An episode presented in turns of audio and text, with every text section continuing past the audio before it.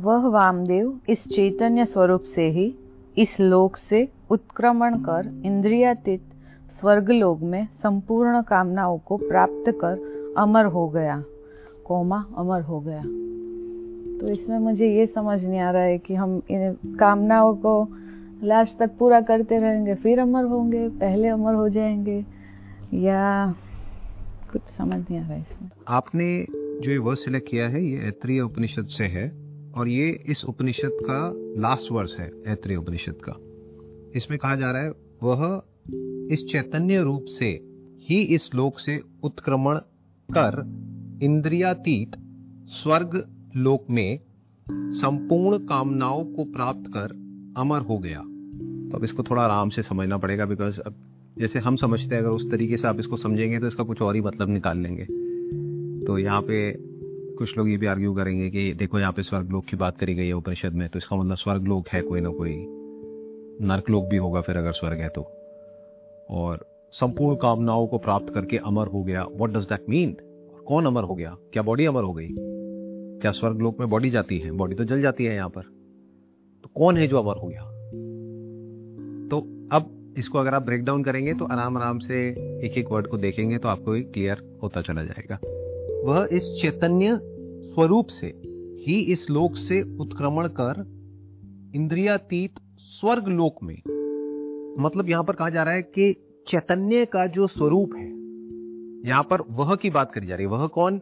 जो आत्मज्ञानी है, जिसको आत्मज्ञान हो गया है, जिसको आत्मबोध हो गया है, और जिसने चैतन्य स्वरूप को सिर्फ़ थियोरटिकली नहीं समझा है, बल्कि प्रैक्टिकली एक्सपीरियंशली समझा है और यह भी समझा है कि वो मुझसे अलग नहीं है। वो मैं ही हूँ। सो द मोमेंट एक पर्सन को ये रियलाइजेशन हो जाता है कि मैं वो हूँ तो वो पर्सन जो कि पढ़ रहा था, सुन रहा था, वो कहाँ गया? क्योंकि दो में से एक ही हो सकता है ना वो। या तो वो चैतन्य स्वरूप है, जिसको ब्रह्म कहते हैं, जिसको आत्मा कहते हैं, जिसको तत्व कहते हैं।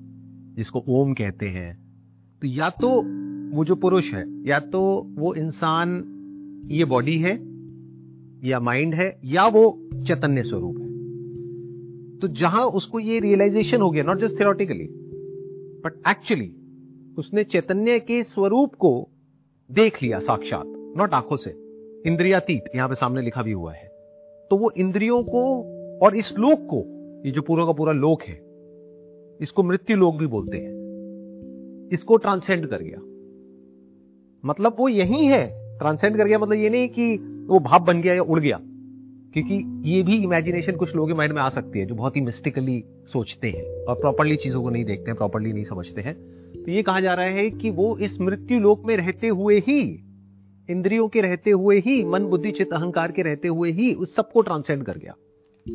और कहाँ पहुँच गया? वो इंद्रियातीत। यानी इंद्रियों से भी जो अतीत है, इंद्रियों से भी जो पहले है, जो पहले ही विराजमान है। जब इंद्रिया भी नहीं थी, इंद्रिया मतलब ये शरीर भी नहीं था, तब जो था, उस लोक में पहुँच गया वो, स्वर्ग लोक में। तो स्वर्ग लोक लोग जैसा समझते हैं वैसा नहीं है कि कहीं बादलों के ऊपर कहीं पर है या ऊपर है, नीचे है वट इसको ब्रेक करो। एक है मृत्यु लोक मतलब क्या? जहाँ पर जन्म होता है और मृत्यु होती है। हम इस वक्त मृत्यु लोक में हैं। तो क्या स्वर्ग लोक कहीं और है? नर्क लोक कहीं और है? स्वर्ग लोक ध्यान से समझो, स्वर, जहाँ पर स्वर है। और उस स्वर के बारे में आप जानते हो not just theoretically but actually और ये भी समझते हो कि वो जो स्वर है, वो जो नाद है, जिसको अनंत नाद भी बोलते हैं, वो मुझसे अलग नहीं है, वो ही मैं हूँ। तो आप स्वर्गलोक में हो। अब आप जन्म और मृत्यु से परे हो। लेकिन अगर आप ये नहीं जानते हो और आप अपने अहंकार के हिसाब से चल रहे हो। काम, क्रोध, लोभ, मद, मोह, इसके हिसाब से चल रहे हो। तो यही नर्क लोक है। कहीं दूर थोड़ा ही है। तो बहुत सारे लोग हैं जो नर्क में जी रहे हैं, यहीं पर, इसी लोक में। क्योंकि इसी लोक की बात हो रही है। जिसने ये कहा है, जिसने ये सुना है, जिसने ये लिखा है, सब इसी लोक से है। इसी धरती पर ये सब हुआ है। कहीं किसी दूसरे प्लेनेट की बात नहीं हो रही है। तो यहीं पर सब कुछ है। जब आप उस स्वर से, जो कि अनादिकाल से है। यानी ये सब जो हमको दिख रहा है, ये सब एक स्वर नहीं है तो और क्या है? रॉ फॉर्म में अगर देखा जाए तो। जहाँ पर वाइब्रेशन है, वहाँ पर साउंड है। You may or may not be able to perceive it with your ears but you may need some other instrument to perceive it जैसे ये है तो ये भी स्वर है। जहाँ पर वेव है, वहाँ पर स्वर है। तो इन सब का जो सोर्स है, पूरे ब्रह्मांड का, और जो चैतन्य का स्वरूप है मतलब consciousness in its raw form actual consciousness वो नहीं जिसको हम समझते हैं। बिकॉज़ हम सेंसेशन को कॉन्शियसनेस समझते हैं। सेंसेशन हो रही है तो मैं कॉन्शियस हूँ, नहीं है तो मैं कॉन्शियस नहीं हूँ। जबकि एक ही टाइम पे आपको अपनी बॉडी के अलग अलग पार्ट्स में सेंसेशन महसूस हो भी सकती है और नहीं भी हो सकती है। साइंटिफिकली आज की डेट में पॉसिबल है। अगर इस पार्ट की हम सेंसेशंस को ब्लॉक कर देते हैं ब्रेन तक नहीं पहुँचती है तो देखा जाए तो इस हाथ के स्टैंड पॉइंट से आप अनकॉन्शियस हो, लेकिन इस हाथ के स्टैंड पॉइंट से आप कॉन्शियस हो। So what needs to be understood here is कि इस लोक से उत्क्रमण कर इंद्रियातीत स्वर्ग लोक में संपूर्ण कामनाओं को प्राप्त कर अमर हो गया। संपूर्ण कामनाओं को प्राप्त कर। अब यह बहुत बड़ी स्टेटमेंट है। संपूर्ण कामनाएँ तो किसी की भी पूरी नहीं होती, हो ही नहीं सकती। तो यहाँ पर क्या कहा जा रहा है? क्या यहाँ पे कुछ गलत कहा जा रहा है? किस स्टैंड पॉइंट से कहा जा रहा है? वो समझना पड़ेगा। कि एक इंसान है, उसकी संपूर्ण कामनाएँ पूरी हो गई। कैसे हो सकती है? इंसान की हो ही नहीं सकती। यानी अज्ञानी की हो ही नहीं सकती। क्योंकि उसकी कामनाएँ अनलिमिटेड है। अज्ञान जो है, वो जड़ है, सारी की सारी कामनाओं का। अज्ञान मतलब ignorance that is a root cause of all desire ignorance of who I am जैसे एक भिखारी है, सड़क के साइड में भीख मांग रहा है तो उसकी कामना क्या है? कि अगर लोग उसको ऑन एन एवरेज मानो दो रुपए देते हैं, पाँच रुपए देते हैं तो कोई ऐसा इंसान आ जाए जो उसको पचास रुपए दे दे, सौ रुपए दे दे, इससे ऊपर वो नहीं सोच सकता। यही उसकी कामना है। बट सोचो, उसको पता लग जाए कि जो इस प्लैनेट का नहीं, इस पूरे यूनिवर्स का, जो सबसे प्रॉस्परस देश है, या प्लैनेट है, उसका वो राजा है। जहाँ पर सबसे ज़्यादा वेल्थ है। इतनी वेल्थ है कि जिसको उसके जैसे लाखों लोग मिलकर के भी गिन नहीं सकते हैं। तो उसकी वो कामना कहाँ गई? दस रुपए की, बीस रुपए की, पचास रुपए की, सौ रुपए की। तो कामना कब तक है? जब तक वो जानता नहीं है कि वो एक्चुअल में कौन है। जब तक वो ये नहीं जानता है कि इस पूरे यूनिवर्स में जो भी कुछ है, वो सब उसी का है। जब तक वो ये नहीं जानता है, तब तक कामना रहेगी रहेगी, उसको मिटाने का कोई तरीका नहीं है। इसीलिए every human being is driven by desire and इसका ऑपोजिट क्या होता है? फियर डिज़ायर पूरा ना होना इस फियर इसी का डर होता है। जिस चीज़ का हमारे अंदर डिज़ायर होता है, उसी के ना पूरे होने का डर होता है। डिज़ायर नहीं होता तो डर भी नहीं होता। तो जो इंसान अपनी कामनाओं से मुक्त हो गया, वो भय से भी मुक्त हो गया। जो कामनाओं से मुक्त हो गया, वो क्रोध से भी मुक्त हो गया। क्रोध किस लिए उत्पन्न होता है? जब कामना पूरी नहीं होती है तो क्रोध होता है। लोभ की तो जगह ही नहीं है उसकी डिक्शनरी में, क्योंकि तो लोभ की जड़ भी कामना है। तो उसकी सारी कामनाएँ पूरी हो गई। कैसे हो गई? उसने कुछ ऐसा देख लिया है जो और लोग नहीं देख पाते हैं। इसको ऐसे देखो, इस प्लैनेट के ऊपर 700 करोड़ लोग हैं, वो सब एक्ट कर रहे हैं, चाहे अमीर है, चाहे गरीब है, भिखारियों की तरह। चाहे किसी रिलीजियस जगह पे जाएँगे, चाहे किसी इंसान से मिलेंगे, हर जगह हाथ ऐसा ही होता है। सबको कुछ ना कुछ चाहिए। किसी को इंसान से कुछ चाहिए, किसी को भगवान से चाहिए, किसी को दुनिया से चाहिए। नहीं मिला तो परेशान है। मिल गया तो खुश है। और मिल गया तो और चाहिए। और जो मिल जाता है उसके खोने के डर में जीते रहते हैं। तो स्वर्ग लोक मतलब क्या? जहाँ पर सारी कामनाएँ पूर्ण हो जाती है। अब सारी कामनाएँ की जब बात होगी तो जो इंसान है वो वहीं तक सोच पाएगा जहाँ तक उसकी सोच है। उसके बियॉन्ड कैसे सोच लेगा? तो इसका मतलब लोग क्या निकालेंगे? कि जो हमारी कामनाएँ हैं, वो सारी पूरी हो जाएँगी। एक इंसान की क्या कामनाएँ होती है? बॉडी से रिलेटेड होती है? पावर से रिलेटेड होती है? वेल्थ से रिलेटेड होती है? तो अगर आप ध्यान से देखोगे, जो स्वर्ग लोग हैं, उसकी जो इमेजिनेशन है, वो ऐसी ही है। क्योंकि जिसने उसके बारे में इमेजिन किया, इसको पढ़ करके, या कहीं पर भी पढ़ करके, उसके माइंड में यही आया। क्योंकि वही उसकी अनफुलफिल्ड कामनाएँ थी। उसको ये नहीं पता कि स्वर्ग को नर्क बनने में देर नहीं लगती है। बट ये वो समझ सकता है जिसने जीते जी स्वर्ग को देख लिया हो, यहीं पर, इस धरती पर। आपको एक बहुत सिंपल एग्ज़ाम्पल देता हूँ। जो आपका फेवरेट खाना है, जब वो मिलता है, और स्पेशली आपको भूख लगती है, बहुत भूख लगी हुई और वो मिल जाए तो क्या वो स्वर्ग नहीं है? लेकिन वही अगर बार बार मिलने लग जाए, वो चीज़ रिपीट होने लग जाए तो नर्क बनने में कितनी देर लगेगी? तो ये समझने के लिए you need to have a great deal of intelligence लेकिन हुआ क्या कि इस वर्ष का जो लोगों ने मतलब निकाला, वो यही निकाला कि वहाँ पे अप्सराएँ हैं एंजल्स हैं, क्योंकि वही उनकी कामनाएँ हैं। उसके ऊपर वो उठे ही नहीं है। वहाँ पर वेल्थ है, वहाँ पर पावर है। वो बहुत ही सुंदर सी जगह है। बादलों के ऊपर कहीं पर। तो ये लोगों ने स्वर्ग का मतलब निकाल लिया, जहाँ तक उनकी समझ थी वहीं तक। जैसे एक बच्चे को बोलो, स्वर्ग को इमेजिन करो, क्या करेगा? यही करेगा। तो बड़े देखने में बड़े लगते हैं, दिमाग से बालक बुद्धि है। ये बात समझने के लिए और एक्सेप्ट करने के लिए बहुत करेज चाहिए। बिकॉज़ जब आप इस बात को समझ जाते हो और एक्सेप्ट कर लेते हो, तब गुंजाइश है कि शायद आप कुछ और बड़ा डिस्कवर कर पाओगे। नहीं तो शरीर बड़ा हो जाएगा, लेकिन दिमाग से बच्चे ही रहोगे और बच्चे बन करके ही मरोगे। 99.9999999999 परसेंट लोग ऐसे ही हैं इस दुनिया में। करोड़ों अरबों में कोई एक की मैं बात नहीं करता। तो दुनिया ऐसी ही है। मतलब क्या है? बिल्कुल बच्चों के जैसी उनकी बुद्धि है। तो ऐसे ही स्वर्ग को इमेजिन कर लिया, जहाँ पे सारी कामनाएँ पूर्ण हो रही है।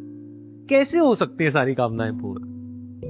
क्या इतनी सी बात हमको समझ नहीं आ रही है? जैसे ही एक कामना पूरी होती है तो उसके बाद में जो थ्रेशोल्ड है, वो बढ़ जाता है। कामनाओं का फिर एक ऐसा पॉइंट आ जाता है, जिसके बियॉन्ड वो पॉसिबल ही नहीं है, क्योंकि हमारे जो सेंसेस है, उसकी लिमिटेशन आ जाएगी। तो सारी कामनाएँ कभी पूर्ण हो ही नहीं सकती। जैसे आपके अंदर खाने की कामना है तो एक ऐसा पॉइंट आएगा जब पेट भर जाएगा। अगर फिर भी खाते गए तो पेट फट जाएगा। तो सारी कामनाएँ पूर्ण हो कैसे सकती है? इट इज़ नॉट पॉसिबल मुझे और चाहिए, और की क्या डेफिनेशन है? और तो कितना भी मिल जाए, वो कभी खत्म ही नहीं होता है। तो सारी कामनाएँ पूर्ण होना इज़ नॉट पॉसिबल तो कामनाएँ डिजोल्व हो जाती है। अगर कामना को भी आप ध्यान से ब्रेक डाउन करोगे ना वर्ड को तो देखो, उसमें कितना इंटरेस्टिंग एक मीनिंग छुपा है। काम ना जो काम ना आए, वो कामना। और उसी में सब उलझे हुए हैं। अब यहाँ पे जो ज़रूरत है और कामना है, उसमें फ़र्क करना ज़रूरी है। नहीं तो लोग कंफ्यूज हो जाएँगे वो कहेंगे क्या इसका मतलब हम कुछ भी ना करें बैठ जाए? अरे भाई जो आपकी जरूरतें हैं उसके लिए तो करना पड़ेगा। वहाँ पर तो कोई सवाल है ही नहीं। आप चाहे चाहो चाहे ना चाहो। प्यास लगी है तो पानी चाहिए वो कामना नहीं है वो नीड है। बट नीड में और डिज़ायर में ज़मीन आसमान का फ़र्क है।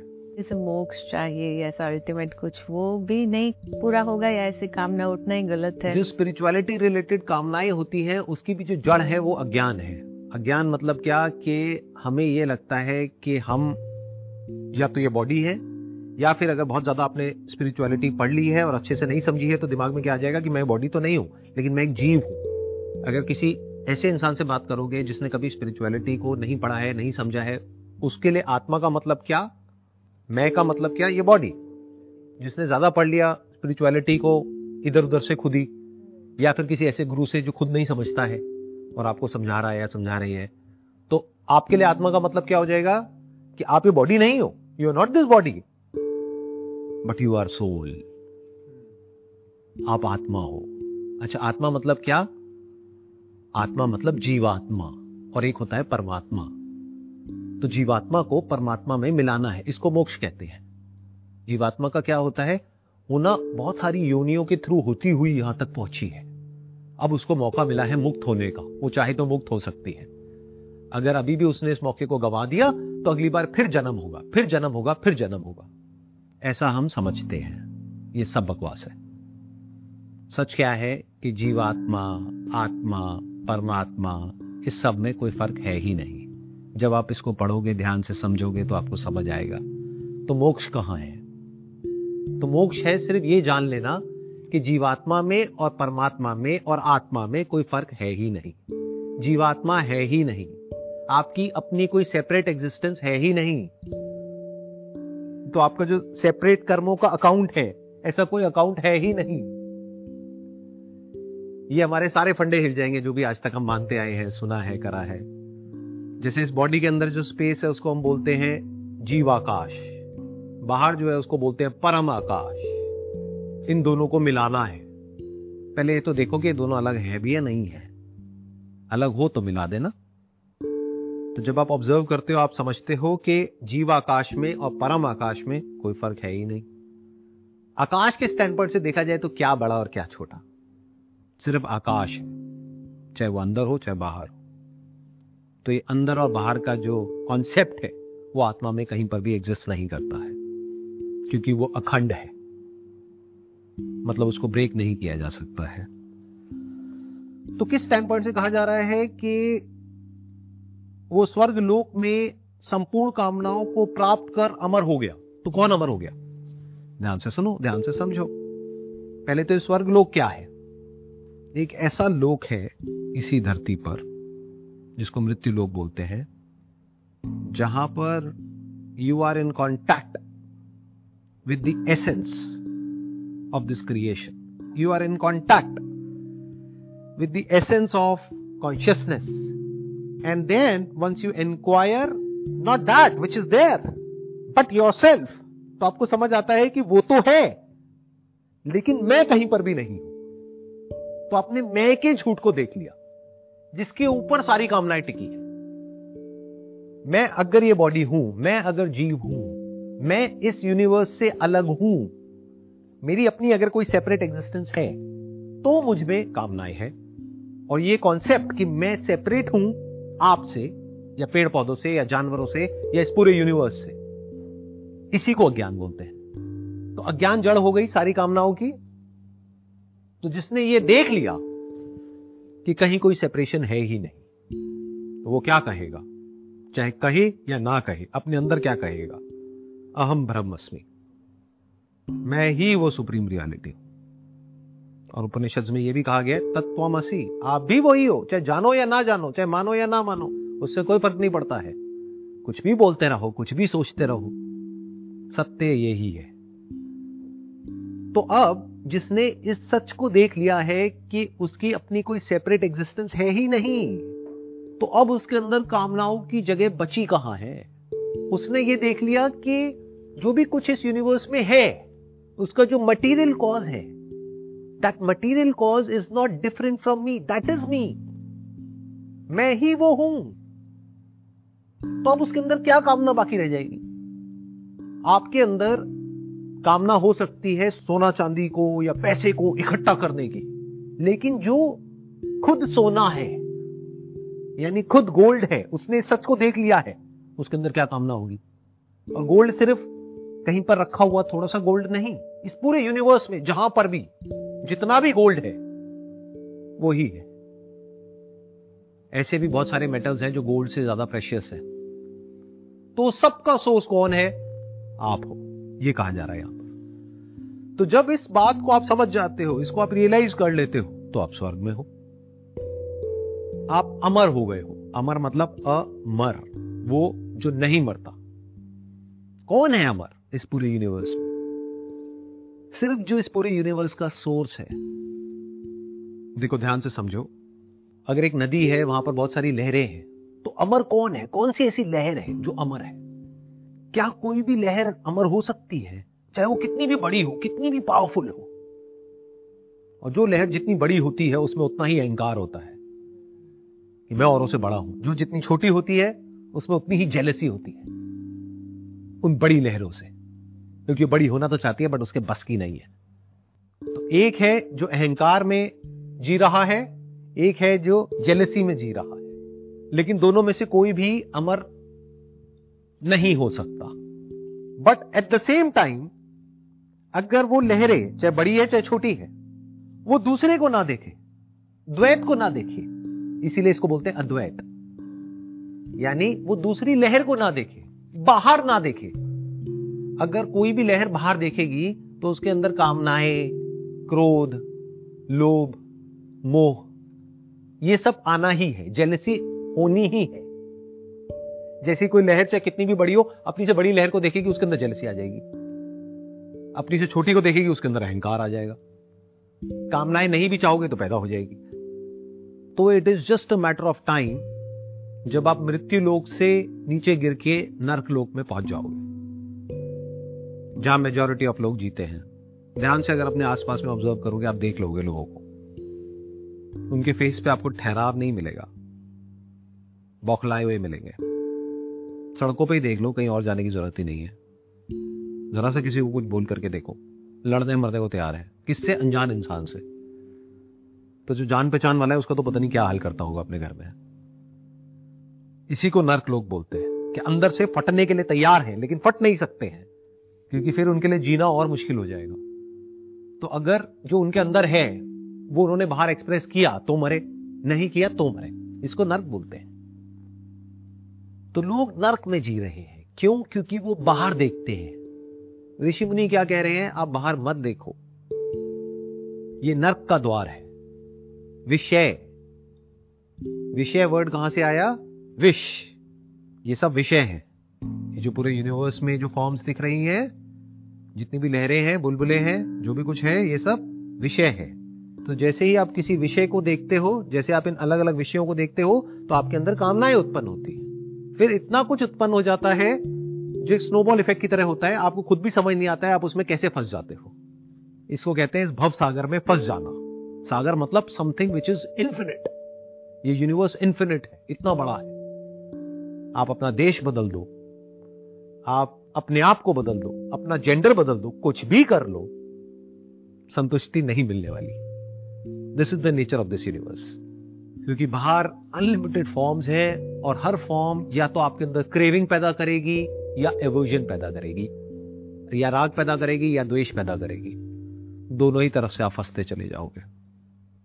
तो यहाँ पर वो क्या कह रहे हैं कि फॉर अ चेंज बाहर मत देखो, एक बार अपने अंदर झाँक करके देखो तो शायद आपको यह नज़र आ जाए कि ये जो लहर है, जिसको आप मैं बोल रहे हो, यानी पानी की एक form that is nothing but water अगर आप उसको छू रहे हो तो लहर को नहीं छू रहे हो, पानी को छू रहे हो। लहर कहीं भी नहीं है, क्योंकि वो बह रही है। तो जब तक आपने उसको छुआ तो जिसको भी आप कह रहे हो, वो लहर को मैंने छुआ, अरे वो तो मिट चुकी है, वो तो बह चुकी है। तो technically you are wrong. You're not touching a wave, you're always touching a water. And if you can see your source, not just through any scripture, but actually, अगर आप अपने अंदर किसी ऐसी रियलिटी को देख लेते हो जिस पूरे यूनिवर्स का सोर्स है तो आप मुक्त हो गए किससे मुक्त हो गए अपने आप से मुक्त हो गए आप मुक्त नहीं हुए ध्यान से सुनना ध्यान से समझना ये बहुत बड़ा एरर है आपको बहुत सारे ऐसे गुरु मिलेंगे जो आपको कहेंगे कि मैं आपको मुक्त करा दूँगा। उनसे पूछो, मैं को मुक्त करना है या मैं से मुक्त होना है? मैं को मुक्त नहीं करना है, मैं से मुक्त होना है। मैं is a false entity it's a false concept it's just a narrative which is there in your mind it's just for name's sake in reality कहीं पर भी नहीं है। तो एक लहर को, लहर से फ्री नहीं होना है, यानी लहर को मिटाना नहीं है। जिस वक्त वो लहर है, यानी जीते जी, इस सच को देख लेना है कि लहर कहीं पर भी नहीं है। सिर्फ़ पानी ही पानी है। अब पूरी दुनिया में लोग कुछ भी बोलते रहे, उससे क्या फ़र्क पड़ता है? इसको बोलते हैं मुक्ति, इसको बोलते हैं मोक्ष। अब वो जो लहर है, जिसने इस सत्य को देख लिया है कि मैं हूँ ही नहीं तो वो क्या कहेगा? या तो वो कहेगा, मैं नहीं हूँ, परमात्मा ही है। इसको भक्ति कह सकते हो। बट वहाँ पर कोई सेपरेशन नहीं होगा भक्त में, और जिसकी भक्ति की जा रही है उसमें। अगर सेपरेशन है तो वो भक्ति नहीं है। वहाँ पर कामना होगी। चाहे वो कामना मुक्ति की ही क्यों ना हो। There can't be any desire अगर राइट अंडरस्टैंडिंग से आप वहाँ तक पहुँचे हो तो। तो एक लहर क्या कहेगी? जब उसके अंदर भाव उठ रहा है कि पानी ही परमात्मा है। इसको भक्ति कहते हैं। एक ज्ञानी क्या कहेगा? मैं ही पानी हूँ। अब वहाँ पर कोई अहंकार नहीं है। ये सत्य है। तो घटिया से घटिया लहर भी मैं हूँ, अच्छी से अच्छी लहर भी मैं हूँ। अगर आप कॉन्सेप्चुअली देखोगे तो। सुर भी मैं हूँ, असुर भी मैं हूँ। सुर मतलब वो जिस यूनिवर्स में एक सुर है, उससे जुड़े हुए हैं। असुर वो जो एक सुर है इस यूनिवर्स में, जो बहुत ही सटल है। जो इंद्रियों के परे हैं, मन के परे हैं, बुद्धि के परे हैं, जिनको उसके बारे में कुछ अता पता नहीं है और उनके जो जीने का जो सेंटर पॉइंट है, वो सिर्फ़ और सिर्फ़ अहंकार है। उनके लिए इस शरीर के अलावा और कुछ इस दुनिया में है ही नहीं। और अगर है तो वो उसको यूज़ करेंगे अपनी पावर्स को बढ़ाने के लिए। वो असुर। जब इस तरीके से आप देख लेते हो तो आप जीते जी। मरने के बाद नहीं। आप स्वर्ग लोक में हो। एक ऐसा लोक जहाँ पर इतना मधुर स्वर है, जिसको अगर आप अच्छे से समझ सकते हो तो वहाँ पर आप चाहो भी तो कोई कामना बाकी नहीं रह जाती है। तो वह जिसने इस तरीके से जान लिया है, वो संपूर्ण कामनाओं को प्राप्त कर, यानी कामनाओं की जो जड़ है, वो कट गई। अज्ञान ही कट गया। कामना किसके अंदर है? लहर के अंदर ही तो है। लहर जो है ही नहीं, उसके अंदर इतनी सारी कामनाएँ है किससे रिलेटेड लहर से रिलेटेड सोचो, पानी के अंदर क्या कामना होगी? वो पानी जो नदी में भी है, समुद्र में भी है, इस प्लेनेट पर भी है, और प्लैनेट्स पर भी है, चाहे हमें पता नहीं है। उसके अंदर क्या कामना होगी? कि मुझे और कुछ चाहिए। जो चाहिए वो भी पानी का ही बना है। तो बिल्कुल ऐसा हो गया, पानी को और पानी चाहिए। तो अगर कोई अच्छे से समझ जाएगा तो उसकी सारी कामनाएँ मिट गई। पूरी नहीं हुई है। मिट गई, उसकी जड़ी कट गई। क्योंकि कामनाएँ पूरी हो ही नहीं सकती, क्योंकि वो है ही नहीं। क्योंकि वो ऐसी एक एंटिटी पे टिकी है जो है ही नहीं। ये बिल्कुल ऐसा है कि मैंने भूत को मार दिया। आपने भूत को मारा नहीं है। आपने सच को देख लिया कि भूत है ही नहीं। दोनों में ज़मीन आसमान का फ़र्क है। मोक्ष मतलब एक ऐसे भूत से छुटकारा जो है ही नहीं। वो आपको कैसे मिला? जब आपने उस भूत के सच को देख लिया। तो आप भूत से मुक्त हो गए। किस भूत से? जो है ही नहीं। जो था ही नहीं। तो वो अमर हो गया। अमर क्यों हो गया? क्योंकि अब वो लहर तो मिटेगी। उसको बचाने का कोई तरीका नहीं है। लेकिन पानी को मिटाने का कोई तरीका नहीं है। लहर मिट जाएगी, यानी उस ज्ञानी की बॉडी तो मिट जाएगी बट उसके अंदर मौत का कोई भय नहीं है। क्योंकि वो इस बॉडी से पहले भी था। और इस बॉडी के जाने के बाद भी वो हर जगह है। और जब मैं हर जगह बोल रहा हूँ तो it covers the entire realm of space and time एक ऐसा भी वक्त होगा जब प्रलय होगी, यानी कि लय हो जाएगा। यानी कि साइंटिफिकली हमें पता है कि सन की भी अपनी एक एज है, इस प्लैनेट की भी अपनी एक एज है। Everything is in time and space in this entire universe तो सबका लय हो जाएगा, लेकिन जो सबका सोर्स है, वो कैसे मिटेगा? दैट सोर्स इज़ मी इसलिए ये कहा जा रहा है कि जो ज्ञानी है, वो अमर हो गया है। ये कहना गलत है कि वो अमर हो गया है, अगर आप अच्छे से समझ करके बोलोगे, क्योंकि वो अमर ही था, उसको पता नहीं था। आप अमर ही हो, चाहे आप जानो या ना जानो, चाहे आप ज्ञानी हो या अज्ञानी हो, चाहे आप इसको समझते हो या नहीं समझते हो, उससे कोई फ़र्क नहीं पड़ता है।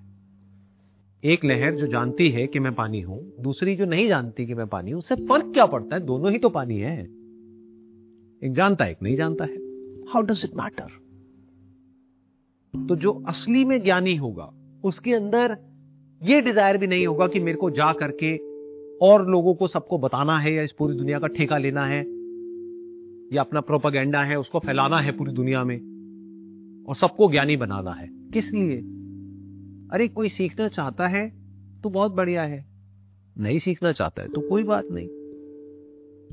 कोई पूछेगा तो बता देंगे। नहीं तो कोई बात नहीं।